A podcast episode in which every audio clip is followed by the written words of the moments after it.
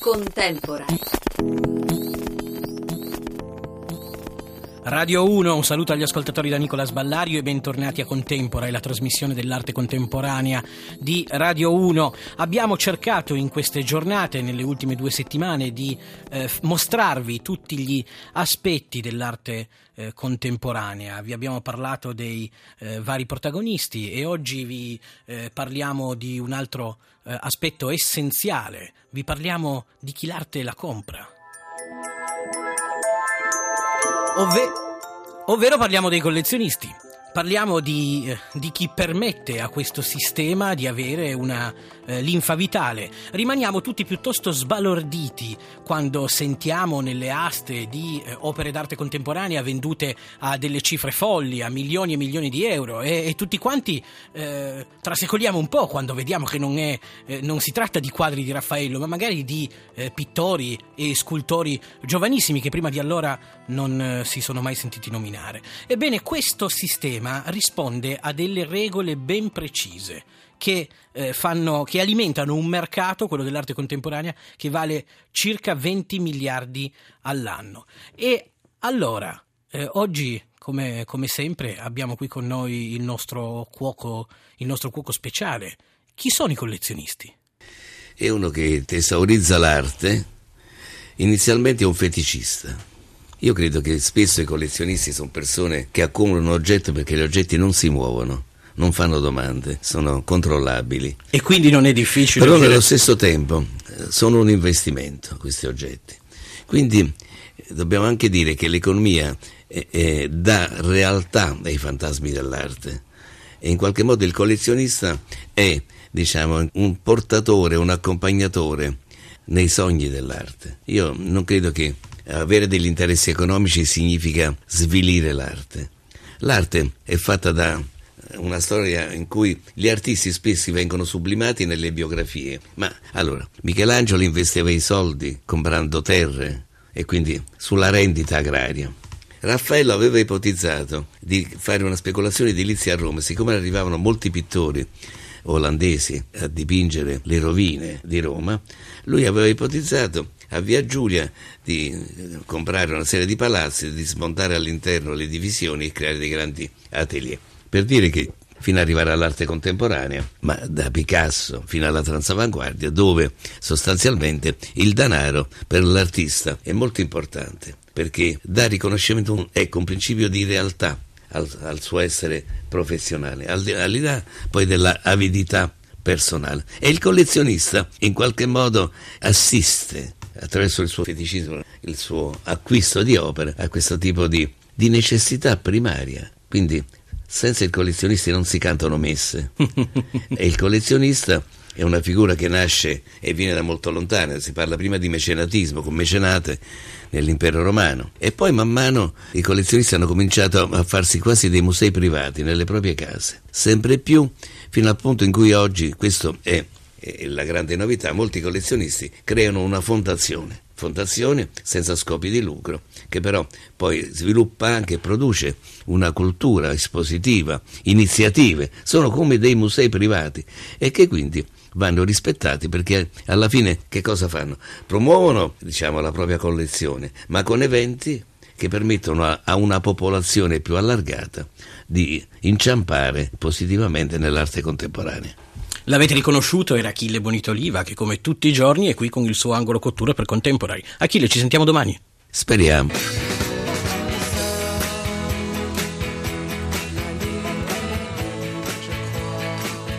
Erano gli Stereolab, siete in ascolto di Contemporary su Radio 1 Rai. Vi abbiamo detto che in queste settimane abbiamo cercato di raccontarvi un po' come funziona il sistema dell'arte in Italia. Potete riascoltare tutte le puntate in podcast e scaricarle in formato MP3 dal nostro sito contemporary.rai.it. E abbiamo detto che oggi parliamo di chi l'arte la compra, parliamo dei collezionisti e di chi offre l'opportunità agli artisti di lavorare, ma anche ai visitatori di poter eh, vedere tante opere, perché il sistema dell'arte gira come tutto eh, grazie al denaro che non è sempre così maledetto, anzi c'è una lunga tradizione eh, tra l'arte e il potere, tra l'arte e il denaro. Oggi ne parliamo con una donna particolarmente illuminata che è la presidente di una delle fondazioni che più funzionano in Italia. Sono molto contento di avere con noi Patrizia Sandretto Rere Baudengo. Buongiorno Patrizia. Buongiorno. Grazie per questo invito. Grazie a te di essere venuta qua. E, ehm, senti, è vero che nel, nel, corso degli anni la Fondazione Sandretto Rere Baudengo si è eh, conquistata un ruolo di tutto rispetto nel panorama eh, dell'arte, perché appunto passando per i mercati dell'arte sei eh, riuscita a offrire uno, uno spunto uh, e, e, anche una linea editoriale, possiamo dire, alla, a, a questa fondazione che è tutt'oggi visitabile, vero?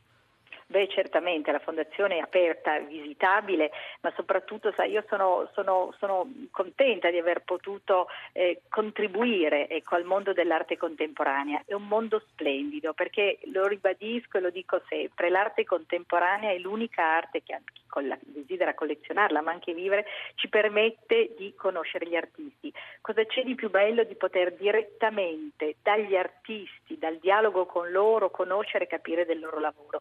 Questa è una cosa davvero splendida ed è questo l'inizio di questo mio percorso, prima come collezionista e poi eh, come presidente di una fondazione no profit, una fondazione che è proprio nata per, per aiutare il mondo dell'arte. In questo mio doppio ruolo ho sempre avuto questa grossa opportunità appunto di conoscere gli artisti, di frequentarli, di capire cosa c'era dietro il loro lavoro, di poter partecipare alla produzione delle loro opere, perché l'altro aspetto bellissimo di essere collezionisti del mondo dell'arte contemporanea non è soltanto di acquistarle, ma anche di diventare parte attiva, di poter veramente eh, capire l'opera, vedere la realizzazione di un'opera da quando l'artista la pensa a quando poi appunto è nello spazio espositivo, per esempio della mia fondazione, la si può vedere realizzata. Eh certo. E Patrizia, la senti questa? Perché eh, c'è un po' un distacco forse tra, e questa trasmissione la facciamo appunto per questo, tra eh, la, la, gente e l'arte contemporanea. E quando si sente nei telegiornali di opere vendute, eh, prendiamo lo squalo di Hearst, quando all'epoca poi è salito molto più, è salito molto di prezzo, ma venne venduto a 12 milioni di dollari, è stato scritto persino un bellissimo libro su questo che si chiama appunto Lo squalo da 12 milioni di dollari di Donald Thompson, che spiega benissimo il sistema del, dell'arte contemporanea contemporanea. Però è vero che la gente un po' trasecola quando sente di queste cifre pagate per Beh, l'arte contemporanea. Trasecolare, però voglio anche ricordare che i giornali proprio ne parlano perché accade solo alcune volte per alcune opere, non accade per tutte le opere. Voglio anche ricordare che queste sono opere che vengono vendute nel mercato secondario, dalle case d'aste, vale a dire non nelle gallerie, quindi non sono opere di giovani artisti che producono dei nuovi lavori che noi possiamo vedere nelle gallerie e quindi ad acquistare a dei prezzi ovviamente molto diversi. E questo è quello che per me è il vero collezionare, come dicevo, il conoscere l'artista, il comprare le opere quando vengono realizzate, quindi questo rapporto molto stretto e molto vicino con giovani galleristi e giovani artisti. Invece i grandi prezzi le fanno appunto le aste, le fanno il mercato secondario e qui è molto diverso, sono opere già prodotte da molti anni eh, o almeno da un po' di anni, ma soprattutto qui nasce tutto questo nuovo discorso. Oggi sappiamo il mondo, il mondo è cambiato, se una volta il mercato erano eh, americani e europei, oggi abbiamo la Cina, la Russia, i paesi del Middle East e così via, dove vi sono ovviamente tante persone eh, che hanno nuove ricchezze e che vogliono investire in arte contemporanea. E se la domanda è molta e per fortuna le opere invece non sono molte, è ovvio che chi vuole quelle specifiche opere deve spendere molto denaro, ma questo è un discorso di mercato che non accade solo nel mondo dell'arte. Quello che io ci tengo davvero a dire è che chi come me colleziona i giovani non c'è bisogno di molto denaro, c'è bisogno di molto entusiasmo, di molta passione, di aver voglia di seguirli e di studiare anche, di informarsi, di leggere, di visitare mostre, musei, di andare nei musei. E poi si può anche acquistare opere a dei prezzi davvero molto più abbordabili e poi si può davvero vivere questo mondo in un modo diverso, soprattutto oggi che grazie a internet si può veramente vedere tutte le mostre del mondo, tutti gli artisti anche da casa nostra, credo che chiunque abbia voglia di appassionarsi un po', ci creda un po' e abbia soprattutto voglia di guardare l'arte contemporanea possa avvicinarsi e anche acquistare delle opere a dei prezzi eh, davvero non così eh, spaventosi come quelli che si vedono eh, nelle aste o che si leggono sui giornali. È vero, non, non, non, è necessario avere dei milioni di euro. E Patrizia Sandretto no. ci ha anche offerto l'opportunità di chiarire questo. Quando lei parla di mercato secondario, che dice è quello delle aste, proprio perché i mercati dell'arte si dividono in mercato primario e in mercato, in mercato secondario. Il mercato primario sono principalmente le gallerie e il mercato secondario è fatto principalmente dalle, dalle aste. Senti Patrizia, io ti ringrazio moltissimo di essere stata con noi, ma ehm, ti vorrei chiedere una cosa. Eh, ti chiedo di restare in ascolto perché siccome hai parlato di giovani artisti, noi oggi abbiamo invitato un giovanissimo artista che verrà proprio subito eh, dopo di te e mi piacerebbe moltissimo che tu lo ascoltassi, chissà che ti prenda. Certo, con grande gioia. Grazie, grazie a Patrizia Sandretto Rere Baudengo, a presto. Grazie. E adesso sentiamo Concerting the UFO Sighting Near Highland, Illinois, la canzone col titolo più lungo del mondo di, di Sufjan Stevens. E poi torniamo con questo giovane artista, chissà chi è.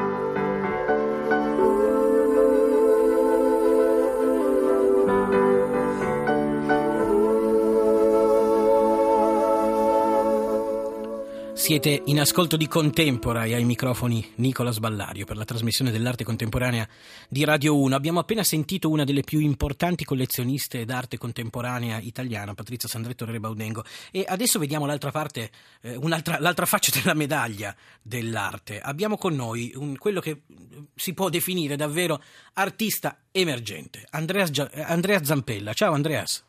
Ciao Nicola.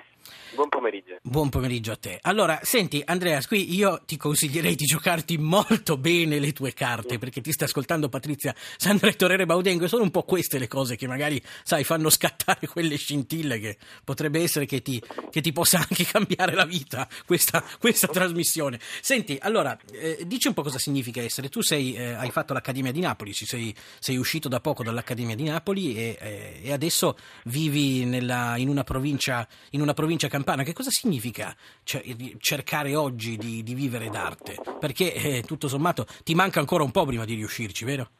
Certo, sì. Eh... Senti, l'Accademia per quanto mi riguarda è stato un sogno, non poterlo spiegare in altri modi, è stato veramente un sogno ad occhi aperti, quindi cinque anni passati in un ambiente dove si mangiava arte praticamente tutti i giorni e avevo a disposizione tutto quello che mi serviva, laboratorio, materiali, borsa di studio, no? quindi insomma ho vissuto questo limbo no? di, eh, per cinque anni, dopodiché... Eh, dopodiché è arrivato il mondo reale. È arrivato un giorno no? eh, che mi sono laureato e, e sono stato praticamente catapultato in questo mondo reale, in balia veramente delle onde. E adesso insomma, sto qua, faccio arte, cerco di fare arte con, tutte, con tutti i mezzi che ho. Come diceva pure Achille, problema, un problema importante dell'essere artista è veramente il denaro, la disponibilità economica. Nel momento in cui io devo eh, creare un lavoro come me lo sono immaginato, ho bisogno di determinati materiali, di determinati aiuti, assistenti eventualmente, insomma determinate mh, e, e, quindi insomma c'è bisogno di una disponibilità economica. Eh certo. E, Andrea Zampella, è un pittore straordinario. L'ho invitato perché mi piace tantissimo, altrimenti non l'avrei, altrimenti non l'avrei invitato. E mi sembra che strizzi anche un po' la, l'occhio alla transavanguardia, che è questo movimento che è stato teorizzato proprio da Achille Bonito Oliva, e dipinge questi uomini e donne eh, snaturate, deformi, che, che, ci spingono a sentire i nostri istinti. Cosa, cosa provi quando dipingi, Andreas? Quando dipingo, quando lavoro in generale, dai, non, quando, non solo eh, dipingo. Eh certo, non fai solo quello. Senti, non lo so in realtà cosa provo, non posso dirti esattamente cosa provo. Quello che cerco è di avvicinarmi il più possibile alla realtà, soprattutto sui lavori, sugli ultimi lavori, insomma, cerco di, sto cercando di aggrappare, aggrapparmi il più possibile alla realtà dell'essere umano e quindi della reale condizione umana, insomma eh, che poi si avvicina ovviamente alla mia condizione, quindi eh, insomma cerco di, di, stare veramente molto con i piedi per terra. Eh, sono un sognatore, però eh, lavoro con la materia e quindi questa cosa comunque mi trattiene molto, insomma mi mantiene veramente attaccato alla realtà e questo cerco di fare, soprattutto quando lavoro. Quando lavoro mi stacco, vado da un'altra parte, col, magari col, col, cervello, però in realtà ho della materia non nelle mani e quindi eh, questa cosa mi, mi, mi, salda altamente a terra. Col, e quindi insomma questo, questo faccio. Che belle parole che ci hai detto e io Devo dire che è particolarmente difficile oggi per i giovani artisti riuscire ad affermarsi, ma io sono sicuro che Andreas eh, ce la farà perché è, è bravissimo e vorrei eh, ringraziare Patrizia Sandretto che so che è ancora collegata con noi e spero che avrà voglia di andare a studiarsi i lavori di Andreas perché chissà che gli possano piacere. Che dice Andreas? Speriamo. Eh, beh, Speriamo, come no. Potrebbe dei essere. Lavori, dei eh. lavori ce ne sono tanti. E, e, e soprattutto. saranno tantissimi. Andreas, se, se, volete, andate sul nostro sito www.contemporary.rai.it, ci sono tutti i nostri indirizzi. Andreas ha stampato un catalogo bellissimo e, e magari ve ne mandiamo una copia per chi. Eh, può essere interessato o comunque vi manderemo via mail i suoi lavori. Grazie Andreas, grazie di essere Poi, stato con grazie noi. Grazie a te, grazie a tutti, ciao. Ciao. ciao. Ed è davvero bello eh, poter riuscire, chissà che l'abbiamo fatto, magari non ci siamo riusciti, ma offrire un'opportunità, e anche questo Radio 1, e anche questo la RAI, dobbiamo offrire delle sponde ai giovani artisti. Allora, Contempora, in regia c'è Ludovico Soppa, per la parte tecnica Alex Gritti e in redazione Elena Zabeo. Noi ci risentiamo domani, adesso c'è il GR1 e poi Latitudine Soul. Domani vi parliamo di un altro aspetto dell'arte. Ciao!